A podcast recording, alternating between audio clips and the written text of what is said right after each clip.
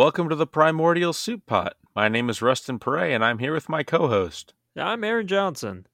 Every couple of weeks, Aaron and I get together to talk about some topic within the wild and wonderful world of ecology, natural history, and evolution.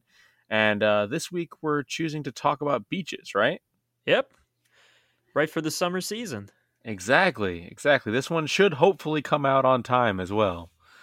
We've had issues with that in the past, but uh, this one will definitely come out sometime during the summer, so it'll be appropriate. Yeah, we've had issues between the two weeks of episodes releasing where sometimes we do a holiday themed episode and we miss it entirely. Eh, not close in the slightest. yeah, the uh, the Valentine's Day episode coming out in the middle of March was a bit of a hiccup. Not our finest moment. The Beaches episode will come out during the summertime. So, we're getting better is the message you should take away from this. Baby steps. Right, exactly. Right, right. We got to start somewhere. Anyway, so how was the research for this episode for you? Uh, you know what? I found something, and you know what? I, you just stumble across this topic, and you're mm-hmm. like, you know what? That's good. I'm going to use that. Uh, I'm going to tuck it away for later. And then once I realized you had brought up beaches, I'm like, okay, I can make it work. Okay. What about you?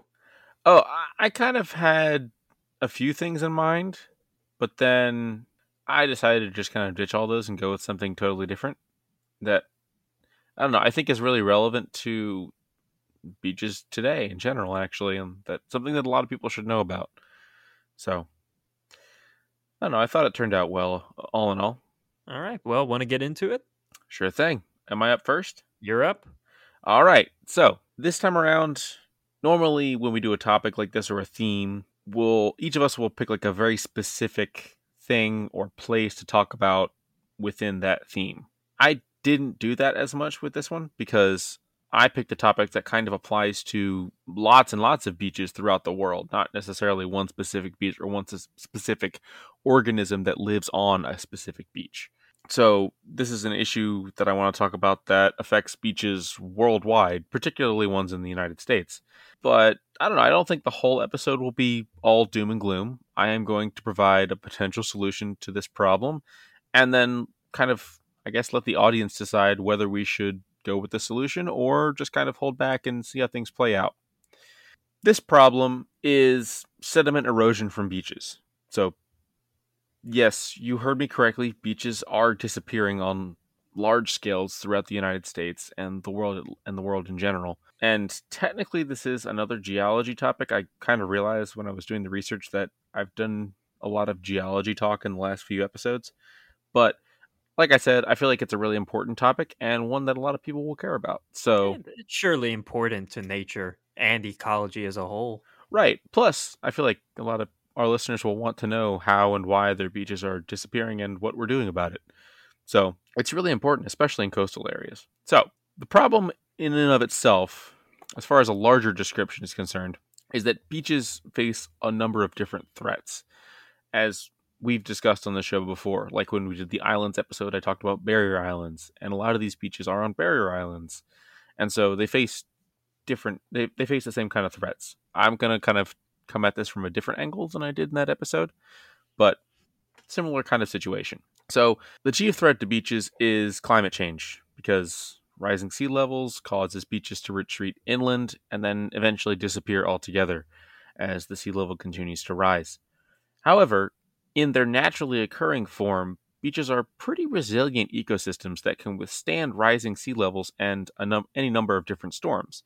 Like I talked about in the Barrier Islands episode, this is kind of why a lot of beaches exist, right? They kind of act as this uh, a barrier for the uh, for the land against any kind of storms that might come in and otherwise batter the land that instead are kind of blocked by the barrier island. So they have a really important function. But then that kind of raises this question of if beaches should be able to withstand the challenges of these huge storms, why aren't they able to withstand the challenges that are being thrown at them now with climate change? So that's a really important question, right? Mm-hmm. I'm guessing people have something to do with it. Yes. Yes, we do. Um, and when you understand this problem and its solutions, you also need to understand that beaches are not static systems. Again, went over this a little bit in the previous episode, but beaches are, are constantly moving. Sediments are being added and removed from beaches constantly, and that's just the nature of these areas, right? They're being pounded by waves, tides are going up and down, rivers are putting in more sediments, and so this whole system kind of exists in a in a dynamic equilibrium of sorts. And so this leads me to the main problem with a lot of beaches nowadays, which is that a lot of beaches aren't receiving the same kind of sediment inputs that they normally would under strictly natural conditions. And that's because a lot of rivers aren't putting off the aren't giving off the same kind of sediment inputs that would normally replenish beaches under conditions of rising sea levels and conditions that are being encountered by beaches more and more often as climate change progresses. So, this is an important issue for a lot of beaches because 75 to 90% of beaches worldwide depend on rivers for their sediment inputs. I wouldn't have guessed that actually. Yeah. Yeah, it's something that people don't realize. They're like they sit on these beaches and they see all this sand and they don't necessarily think about where it comes from, or at least I didn't when I whenever I would go to the beach when I was a kid or when I was growing up. It, I just kind of thought it was there. Yeah, I, I thought there's like a, a local guy I think Terry they called him. He, he drove around with a forklift. He, he picks them up at Lowe's. You know, got a box cutter, sliced them open. just top it off. Somebody just makes daily trips like to Arizona or something and ships the sand out to the East Coast so that we can maintain the beaches. But that's where a lot of these sediments come from, right? Rivers bring a lot of sediment in from the land and when they reach the ocean, that sediment just kind of gets dumped into the ocean and eventually winds up on beaches. And that replenishes the sediments that, that is lost to wave action and rising sea levels. But here in North America and throughout the world, really, a lot of the dams and reservoirs that we've put up on rivers have provided a remarkable way for sediments to be removed from rivers because the dams slow down the rivers and allow for the sediment to fall to the bottom of the reservoir formed behind the dam. So, and when the water is eventually released from the dam, it has a much lower sediment load. So, the way I kind of like to think about this is if you've ever seen like one of those fancy like crystal decanters that people use for liquor or wine or something. Um, so when you pour the liquid out of the decanter, the sediment kind of stays at the bottom, but the liquid is able to flow out, right? Mm-hmm. That's basically what happens in, at a dam on a much larger, more complicated scale right? All the sediment backs up behind the dam, and when the water is released, it doesn't have the same kind of sediment load. So eventually, when the water reaches the ocean, there just isn't the same amount of sediment that's being put into this system. So that's the problem in and of itself. Now, here's where I talk about solutions. So, the main one that we usually employ when talking about uh, beach replenishment is Terry. We send them out with the forklift. We we drive him out to the dams now. Actually, we got him a flatbed. He kind of fills it up and just ships it back. You know, you're joking about that, but that's actually not that far off.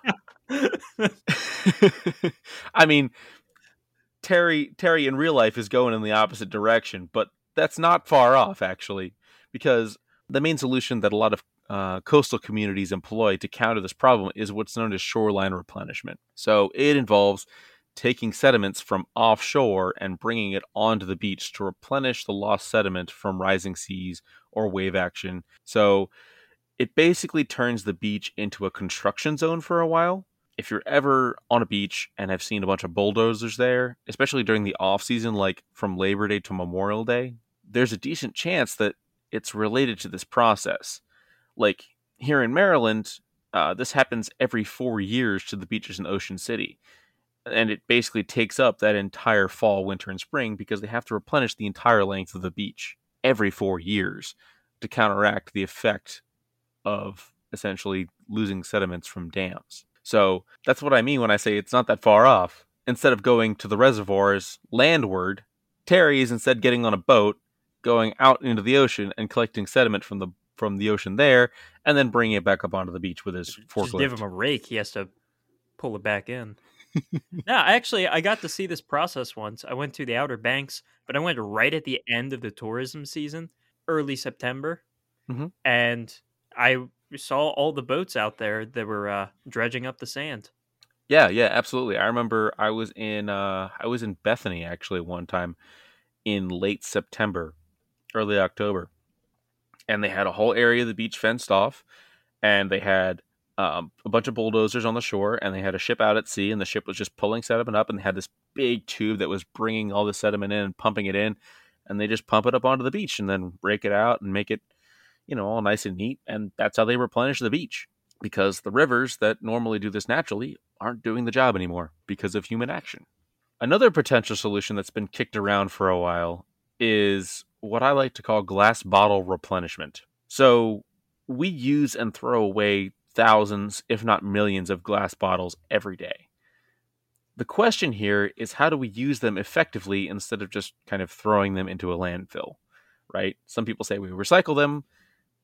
Other people have suggested that we try something a little different because it turns out that the material that makes up glass bottles is very similar to the stuff that makes up grains of sand on a beach. So, in essence, we could replace sand on a beach with bits of broken glass. Hopefully, they grind it up a little beforehand. Yeah, yeah, yeah. They they would tumble the glass and treat it so that it lacks the sharp edges that wouldn't cut your feet. Uh, so you wouldn't have to like wear shoes on the beach the same way you'd wear shoes in a public pool in It's Always Sunny in Philadelphia. you know, it would feel like natural sand because in essence that's what it is. It's pretty similar chemically. So there's this idea that we could kind of make up for these sediment losses with essentially bits of broken glass, which is kind of a cool idea, I think. I'm assuming that glass could also have other uses. Oh, certainly. Certainly. I mean, people can effectively recycle glass. Yeah, I'm I feel like there'd be more of a pressure from industries to recycle it into anything else pretty much, you know? Sure, it is essentially taking all this potential material for manufacturing and quite literally just dumping it on the beach. yes, but the other side of this, the other side of that argument is that it was all going to be trash anyway. How much worth worth does it really have? You know what I mean? Mm-hmm. Like people were just going to throw it in the ground and leave it there until it doesn't biodegrade because glass biodegrades at a really really slow rate. You know? So either you, I guess, melt it down and go through this incredibly energy intensive process to recycle it, or you grind it up and use it to replenish beaches. There are really two sides to that coin. I could see either argument there, but it is good to know that we do have secondary uses for glass bottles beyond just throwing them away, you know? Mm-hmm. But with both of these methods, whether we're replenishing the beaches with bits of broken glass or the way that is more commonly done with sediments from offshore, there are major drawbacks. The big one being that they seriously disrupt the rhythm of natural beach systems because beach ecosystems, from the microscopic organisms living between the sand grains to the shorebirds that feed on them, are adjusted to a very specific size of sand grain. So changing that will disrupt the whole this whole system. So if you just dump a whole bunch of sand onto a beach, for us, it's it doesn't really make that much of a difference because we're like sand is sand is sand. It, it's all kind of the same. But for these organisms that live and depend on beaches, it, it's not. They are used to a certain size of sand grain, and so if you dump sand from a different place, it might not be the same kind of sand. It might be a slightly different size, and you have to account for that, especially when you're trying to match bits of broken glass to the sand on a beach. That can be somewhat tricky. And while these systems are used to change because these islands are shifting and moving back and forth and shorelines are changing all the time, that kind of change happens more slowly, right? So they have time to adjust. Whereas when we do beach replenishment, it happens over the course of a few months, right? So these systems and these organisms don't really have as much time to adapt and kind of change their way of life a little bit to account for the change that's occurred on their beach. Yeah, it's kind of like a system shock if it happens all at once. Right, right, exactly. I mean, that's the whole basis of climate change. It's just too much too quickly. Right. And that's that kind of gets to a point that a lot of people bring up about climate change, which is that sure, the climate is changing now, but the climate has always been changing in, in Earth's history, right? So why is it such a big deal that it's happening now? Well, the answer to that would just be like you mentioned, the pace at which it's happening. You know, like those other times when the climate was changing were due to natural causes and were dramatic for sure, but they happened on a much slower pace. Either that, or they happened very quickly, and they resulted in the death of the vast majority of life on Earth. So, like, sure, those were due to natural processes, but in either case, we don't want that to happen, you know? Mm-hmm. But that's another discussion entirely, and arguably a whole podcast series. Anyway, for birds in particular, though, dumping new sand onto a beach means covering up basically their entire food source with a whole bunch of inedible crap. So it's like someone covering your dinner plate with several layers of saran wrap and tinfoil. And for birds which rely upon these food sources to feed their young, this is a really serious problem. They're forced to basically relocate or die off. And in extreme situations, in areas of really, really valuable habitat, sometimes these beaches are valuable habitat for migratory birds. They rely on these be- specific beaches as a major refueling point on these long journeys. But these kinds of problems can be counteracted with a number of different methods. One of which is to do beach replenishment uh, in a number of small installments instead of one large project. So, this would allow the organisms living in the beach sands to populate the new sediment as it's added, right? So, instead of dumping like a couple feet of sand on the beach at once, you would maybe only dump like an inch or two at a time and kind of work your way slowly back. Another thing to do is to make the use of natural beach currents to slowly distribute the sediments over a beach. Because beaches have these natural currents which run parallel to the shore. So you can kind of put most of the sediment on the quote unquote upstream side of the beach and then let it slowly wash downstream and distribute that way. And this would also mean that a lot less of the beach would have to be a construction zone and it would disrupt less wildlife, right? So you could just focus on restoring one area of the beach and kind of let the natural currents do their thing and do the rest of the work for you, right? So there are problems and then ways to counteract those problems, all of which kind of vary in their effectiveness. But really, the overarching point here is that the solution of beach replenishment in and of itself, and then the solutions to the problems that beach replenishment causes are really just like symptoms of this root problem that ultimately threatens beaches. And that's because, and that is that the energy of waves and storms still exists. So until we solve these root problems of sea level rise and increased storm energy and a lack of sediment replenishment, really we're just kind of kicking the can down the road. You're just you're treating it. You're not actually fixing the problem. Right. Right. You're putting exactly. a band aid on it, some duct tape. It's running a couple more miles, but you're not addressing it. Right. Right. Exactly. We really, what we really have to do here to help a lot of beaches throughout the continent is to find ways to counteract the desedimentation effect of dams and reservoirs to really make sure that they can, you know, replenish the beaches the way they naturally would. Um, in a lot of areas, there there's a focus on removing unused dams, but even this can be somewhat controversial, right? Because if you remove a dam, it means that you're going to flood a lot of land downstream.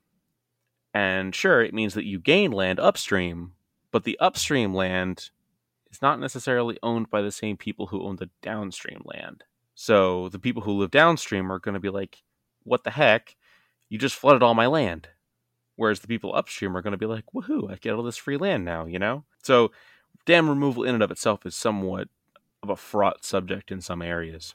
So basically, we need a, a seriously multifaceted approach to preserve beaches for the long term for future generations. There's just so many moving parts to it. Yeah. And yeah, removing all the dams does sound like such an easy solution right at the start, but I'm sure there's legal issues. There are legal issues, there are moral issues, um, there are ethical issues, like in terms of what you value more. Because if you're talking about a dam that provides power to an entire area, you know, is it worth removing that dam and depriving that region of power to then allow for the resedimentation of a beach that could be thousands of miles away? Just put You a know? spigot on the bottom. would have to be a very wide spigot to allow all that sediment to get through. We let it run for half an hour. You know, drain out some of the sediment. We stop. and We can do that every couple of years. Yeah. well, I mean, the other thing too is that as all the sediment backs up on the dam, it can cause issues for the dam itself too. So there are so many different wrinkles to this entire problem that span over thousands and thousands of miles worth of river and ultimately all the way to the beach. So it's a really interesting problem to consider and a really complex one as well. So that's why I said that like the whole episode this whole piece wouldn't necessarily be all doom and gloom and all problems because there are solutions that we've implemented in a lot of areas but those solutions aren't universal. So we have to think of different complex solutions to problems in different areas to really solve this problem. Until then, Terry's keeping busy. No job security. Yep. Make sure we have a make sure we have a very very large overtime budget for Terry. Yeah, it's crazy. The whole state of Maryland, they just hired him. Just him. he's he's putting in all kinds of work though. He does he works with crazy efficiency. He's no, he's great at his job. he's really grinding, man. He's coming in clutch. Otherwise, Ocean City would be in serious trouble. But yeah, that's my piece. And so for the time being, let's all just have faith in Terry. Okay. Well, that's I thought that was really cool. The river thing I did not know. I just assumed the sediment would come from ocean currents. Some of it does, but the thing about those currents is that those ocean cur- ocean currents are the kind of upstream quote unquote currents that I referred to earlier. You know, like anyone who's been on the beach or has been in the ocean near a beach will kind of like notice themselves drifting in a certain direction if they're there long enough, you know. You kind of look up and you're like, "Oh, how did I start moving south or moving north?" That's that longshore current that I was alluding to. So those currents do replenish beaches with new sediment, but the sediment kind of at the beginning of that current has to come from somewhere, you know? Okay. Well, really cool. And that actually relates a lot to my topic. I mean, they're both beaches, so I guess it was to be expected. True enough. So I'll give a little uh, give a little intro first. One thing every country wants to have is a beach. Yeah. I mean, in the US alone, tourism generates about 1.9 trillion dollars, and some countries, almost a third of their GDP, these are usually island countries, are based in tourism alone. And it's for great reason. Beaches are pretty great. I like beaches. Yeah. Yeah, also we're also worth noting during this episode is that up until about 2 years ago, Aaron had never been to a beach. No, I had been to a beach. I hadn't been to Ocean City. Okay, but we were going to go we are going to go to a beach for a week and I asked him I was like, "Aaron, what do you want to do when you're on the beach?" And he goes, "I want to dig a hole." I just want to dig a really big hole. I Like- I made a big hole. He did. And it was very large, but that's like an answer that a seven year old would give. And then the seven year old would go to the beach and dig a big hole and be like, all right, cool, I did that. I can move on. And I was like, Aaron, why do you want to dig a hole? And he's like, I've never really been to the beach before. I hadn't been since I was like eight. Uh, I just had a long break from beaches. Yeah, but so bottom line, up until about two years ago, Aaron's experience with beaches was uh, a, a little bit uneven, shall we say. Yeah, I dug my hole. It was a great hole. He did, and I helped him do it. And so it was a fantastic hole. So beaches, lots of things you can do. Dig holes, uh, being the best one. But whether it's surfing, swimming, fishing, just relaxing, is a lot to offer. So, of course, beaches get crowded. I mean, realistically, a beach can only hold so many people. So, what if we would just expand the beach? What if we just made it bigger? Okay. Surely bring in a lot more tourism, be great for the economy, right? Surely this would be great for the environment and the local ecosystem as well. Right. Right. And think about how much extra money Terry would make. Terry will be rolling around in dough. So, I'm going to be talking about the man made islands of the United Arab Emirates and Dubai specifically. I'll start with the history of them, and then I'll try to get into the impacts they have on marine life. All right. That sounds interesting. Keep uh, going. Yeah, it is really cool. It this was a huge rabbit hole. It was a much bigger topic than I thought it was going to be at the start. All so right. I'll try my best to cover everything. So, United Arab Emirates are a group of kind of united city states forming a country. They're situated in the Middle East and lie along the Persian Gulf and the Arab Sea. Dubai has the largest capital of the Emirates, and its economy revolves greatly around tourism and luxury. So you have a lot of nice beaches, a lot of five star hotels, malls, major trade hub. This is like the ultimate business getaway. Basically everything I can't afford right now. Yeah, it's not for the average Joe, that's for sure. So historically, a lot of the country's economy has relied on oil, which, you know, is finite. When the oil dries up, so does the economy. So the government focused on expanding their tourism and beachfront real estate by just building islands. The idea was they can use this expanded land to build luxury hotels, vacation homes, malls, shopping centers, etc.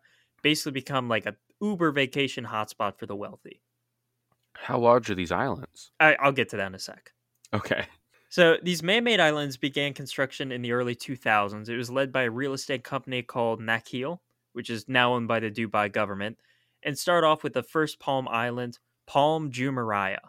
This wasn't fully an island; it's an extension of the coastline along a thin stretch, and it splits off into 17 fronds, or what they call it.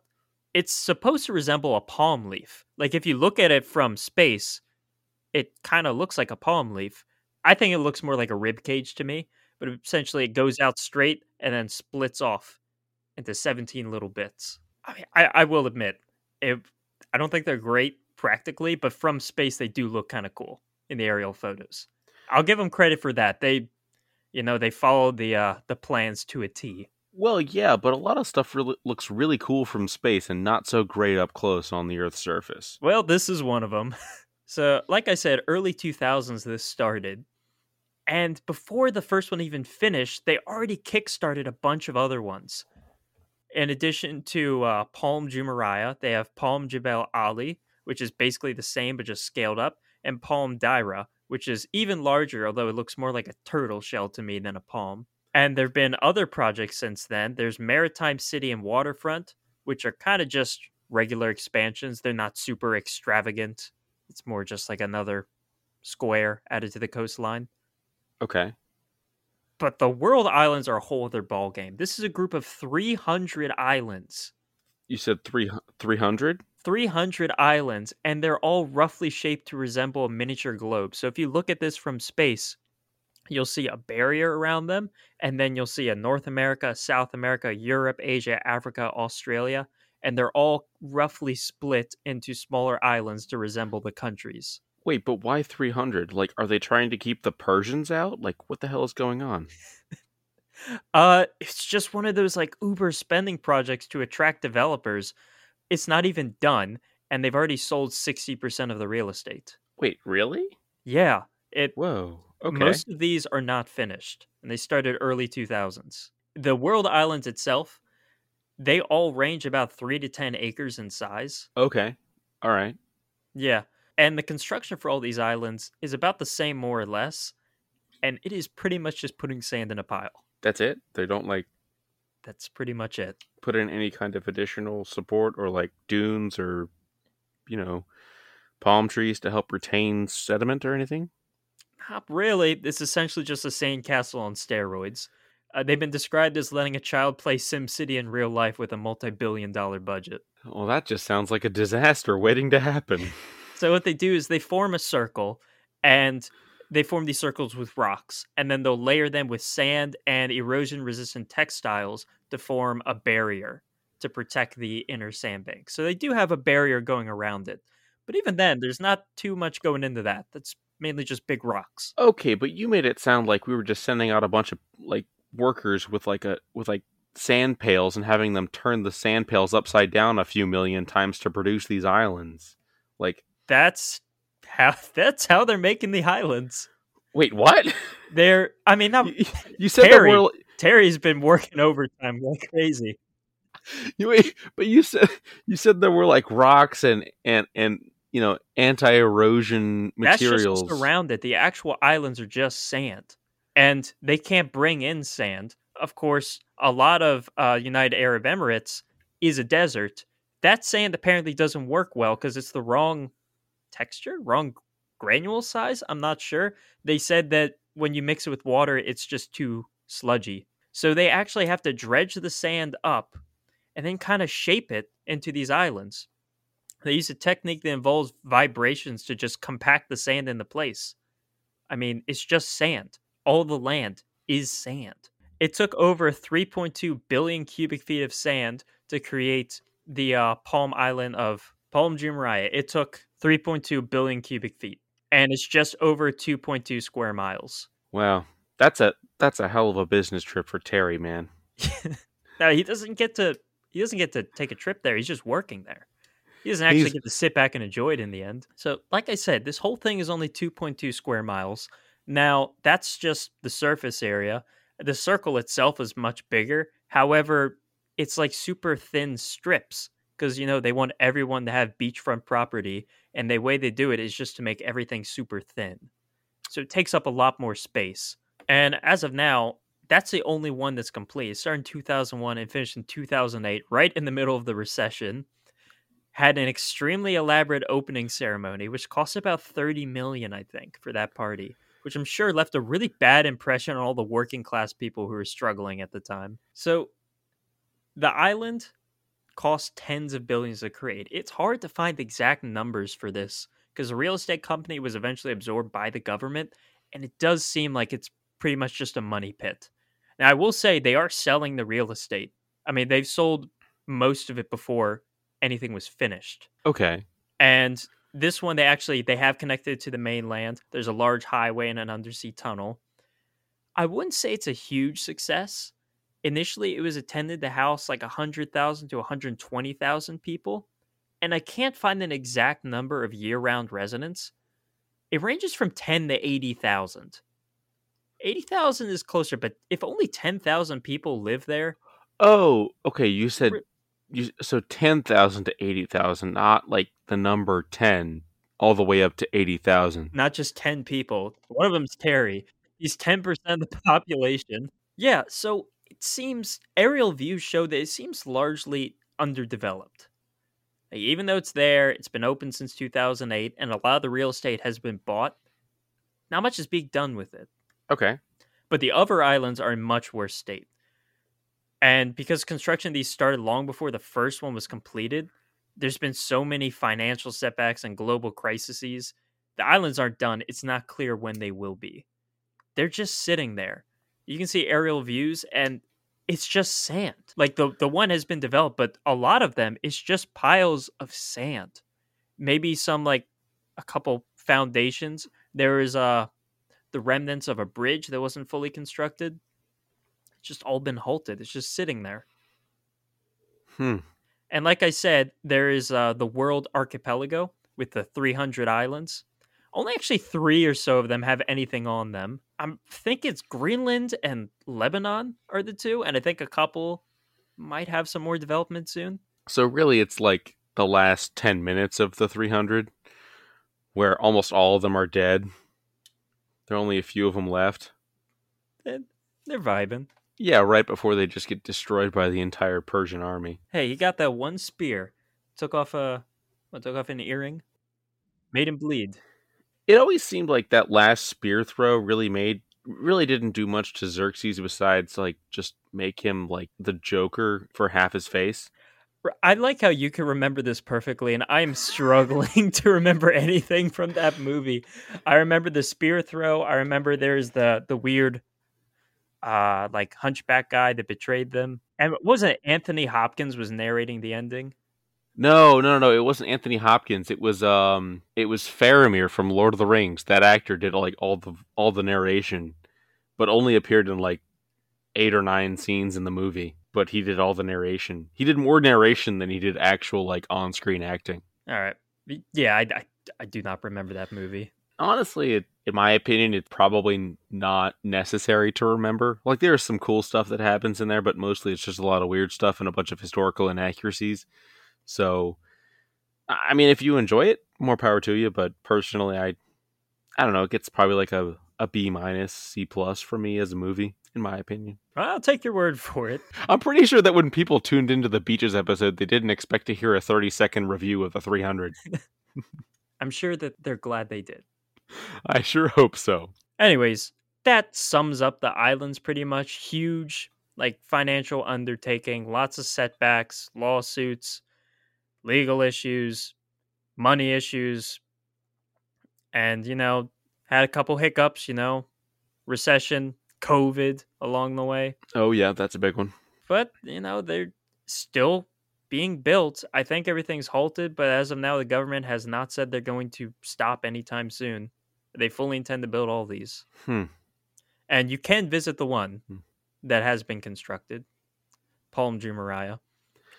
Yeah, it's just it's just kind of like a preview of what might be there in oh, I don't know, 60 or 70 years by the sound of it.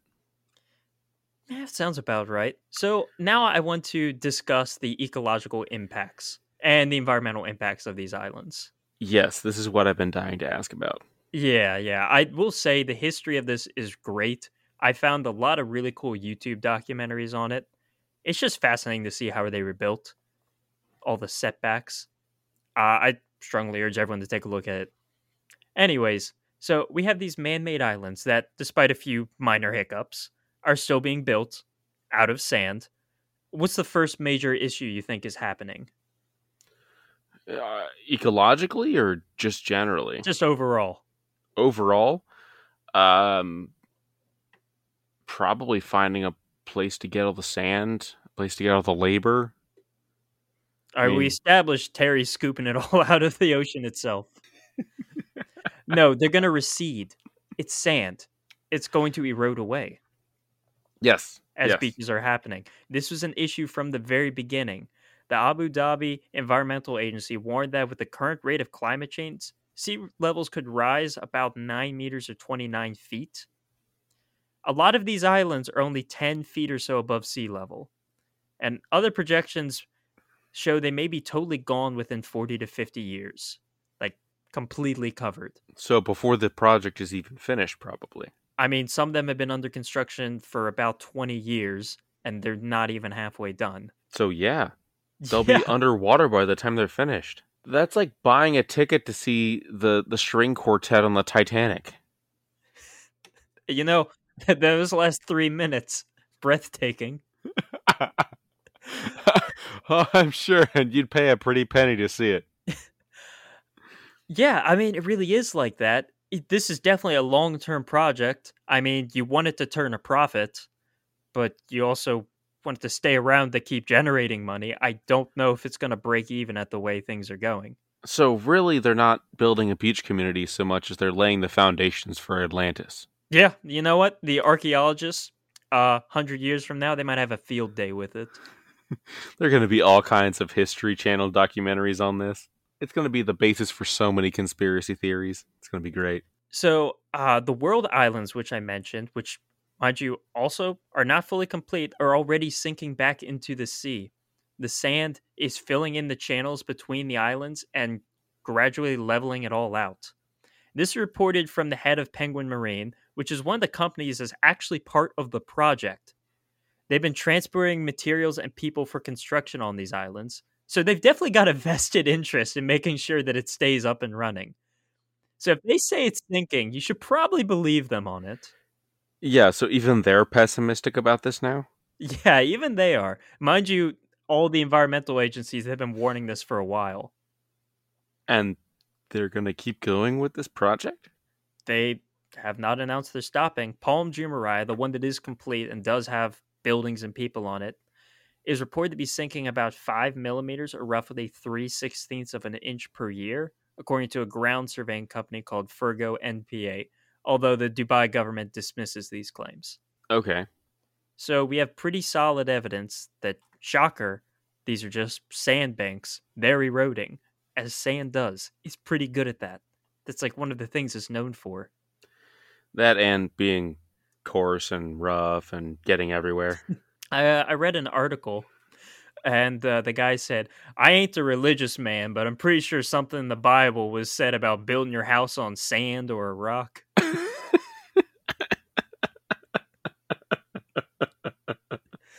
Which, yeah, holds true in this case. I think I want to buy that guy a beer. He seems like a fun guy to talk to. So, the first obvious solution is to build a breakwater that surrounds the islands and prevents erosion and strong waves, which they did. However, this prevents new problems.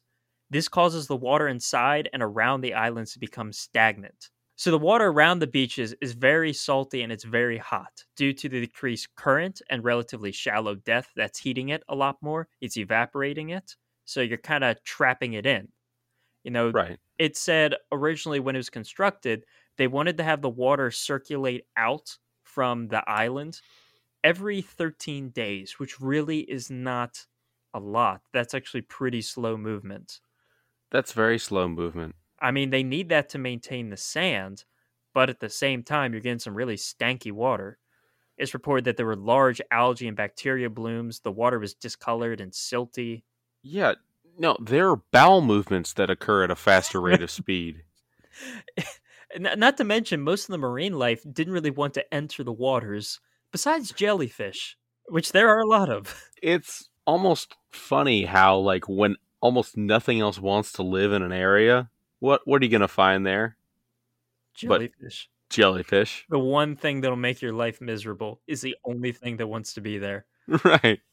Right. Once you've totally destroyed like the quality of a habitat in any kind of saltwater area, the one thing that's gonna want to stick around jellyfish. So, like I said, this doesn't make for a great swimming area.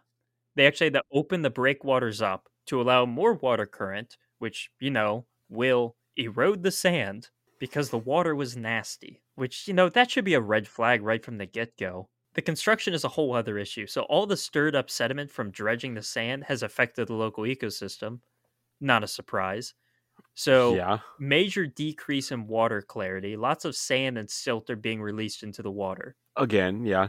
Also No. not surprising. the islands themselves have actually altered the wave patterns of sediment transport. So it's kind of taking this sediment and, you know, dumping it on ecosystems like oyster beds and coral reefs and I guess seagrass. What do you call a bunch of seagrass? A meadow? A bed. Sea okay, bed. And seagrass beds. I think it's bed, yeah. We'll say bed. Anything can be a bed. As long as you got a as long as you got a sleeping bag, anything could be a bed. That's true. This is all being covered in sediment, and not to mention this is very fine sediment. So when it does settle, waves can easily disrupt it again and just cast it out once more. Another thing is one study found that the Palm has actually altered the natural flow of the wind and increased erosion to other parts of the coastline that were already there. The natural coastline is getting more erosion because of these artificial beaches.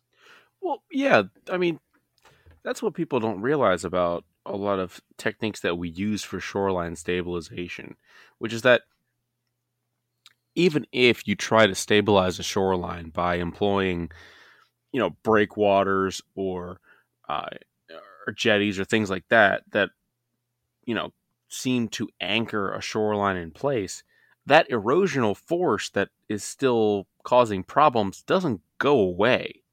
So you're still going to have those same erosional forces that are going to be like more effective in other areas of your shoreline. hmm It's making it worse everywhere else. Uh, was and like I said, increased sediment from construction. That's choking out wildlife. Another thing is fish. The sediment can choke the gills of fish and makes it more difficult for them to breathe. So we have increased mortality, especially smaller fish can really hurt them. Not to mention the construction itself is just stressful. It's a lot of movement. It's a lot of noise. That's also found to be increasing mortality of young fish. And to top it all off, around two square miles of coral reefs were destroyed for the project. Of course they were. The areas that were the most ideal for this construction also happen to be the biodiversity hotspots in this area. So it's like, ah, you couldn't put it anywhere else. Of course. Uh, what's again? What's truly ironic about this whole situation is that to make a tourism hotspot in this area, all they really had to do was just, you know, build a larger community on the shore that was far enough away to, you know, avoid the impacts of shoreline erosion, hire a great marketing team to promote their coral reefs, and then just host a bunch of tours of their coral reefs. Like, believe it or not, people really, really want to see coral reefs. I know, especially beaches are natural. That's a natural tourism thing you're going to see. Right. People want there to be natural things. Like even seagulls. I found that seagulls do not want to nest on these islands. A lot of shorebirds, they don't want to nest there. Not a surprise. It's covered in people. If gulls don't want to live where you're where you're living, you're either very far inland or you're in deep, deep shit. I will say Dubai's coastline is already very well developed. Like it, it's pretty crowded there. This is a very developed city, but I feel like in the end they could have just not done this and saved money. Honestly, you go through all this, it's going to make things worse. Especially if you're destroying coral reefs, which are you know, which could have already been a huge source of tourism revenue for you. Mm-hmm. And this area did not have great coral reefs to begin with. It's already threatened by uh, high salinity and temperatures, which is already you know pretty rough for coral. But you know the coral you did have left, it took a lot of it away. Yeah, but my point here is that if you're going to put all this money into building new islands, you probably could have put the same kind of money and resources into your own coral reefs. Mm-hmm. And in the end, achieved about the same amount of tourism revenue as you are probably going to achieve with these islands. Mm-hmm. So, surveys have found that the fish biodiversity surrounding the islands and within them is relatively poor. Biomass overall is also pretty low. Because, like I said, the areas they built on were the biodiversity hotspots. Yeah, not shocked at all. I do know that whenever cities have to develop, that's how things go. People need space, and that will destroy nature. But the whole point of this was to get more beaches, and beaches are a natural thing. You could have just kept the ones you have. Correct. Like, I'm not to I'm not going to critique someone like if an area is being turned into suburbs, destroys the forest. I mean, does it suck a little bit, but people need to live somewhere. That I understand, but this whole thing was just not necessary. That that that does suck a, a lot, but that's a whole nother discussion. That's a very different situation than what we're dealing with now. Well, it's it's like tearing down a rainforest and rebuilding a new rainforest but the trees have Starbucks in them. yes, that I think is far more accurate.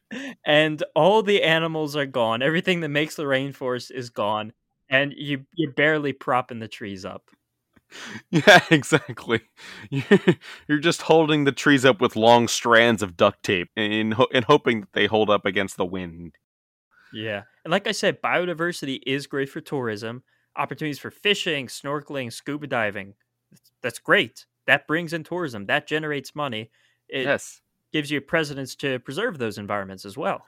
Right. And like I said, you could have used all that money and just hired like a really, really good marketing team to do all of this promotion for you and generate the same kind of tourism and attention. So I will give them some credit. There are efforts to reintroduce coral into the Palm Jumeirah along the breakwater.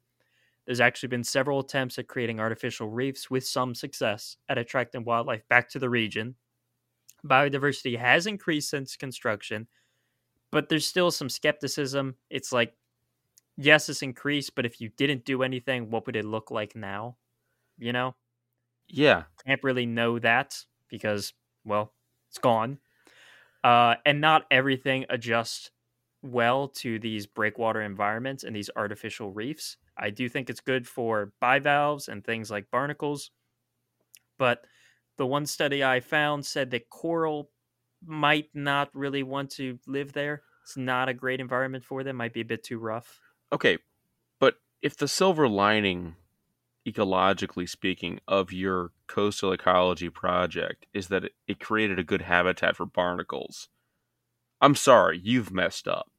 Yeah, not to mention barnacles will live just about everywhere. Oh, the artificial reefs, they're just sinking whatever. They have sank planes and boats. They're, they're creating shipwrecks to create artificial reefs. I do think this is actually for tourism, so they can take people scuba diving to see these. But it's like, are you really trying? I yeah.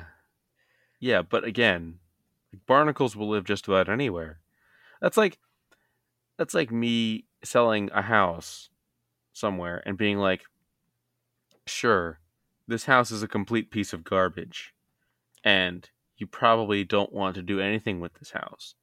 But hey, I created a great habitat for termites. Oh, jellyfish, they like it there. yeah, yeah, exactly. Yeah, jellyfish, their population is doing great. They're expanding. They actually do pretty well with climate change, and they have few predators, which are also not doing well. So, a lot of jellyfish. In fact, Yep. I even looked at TripAdvisor and I just read through uh, all the comments people had about jellyfish in the waters. if you have to put up nets to keep out jellyfish, you know something's up. At the if you have to put up nets in an artificial beach on an artificial island, you might as well have just stayed in the pool at that point. Yeah. So I that's my piece. Honestly, I feel like there's a lot more to be discussed about this topic. I didn't know how big it was at the start, and I'd love to revisit this again. there is, But yeah. I encourage you all look it up on your own time. That is utterly ridiculous. All right. So, you want to think about topics for next time? Ooh, what did you have in mind? I really want to do Deep Sea Part 2. We, we did it so recently. Ah. We can't do a part two right off the bat. All right. All right. What what about uh what if we take this a little bit offshore and talk about coral reefs? You know what? There's always something to talk about a coral reef. I'm in. Okay. I, I got something in mind already. I don't, but it's a coral reef. I'll find something. All right, cool. All right, with that decided, you want to take us out?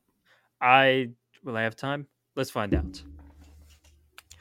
If you enjoyed this episode, please give us a like or review on your podcast app of choice. And if you have suggestions for a future episode, you can reach us at souppodpodcast at twitter.com or you can email us at the primordial souppod at gmail.com. All right, sounds good. And until next time, I'm Rustin Perret. And I'm Aaron Johnson. See ya. Bye.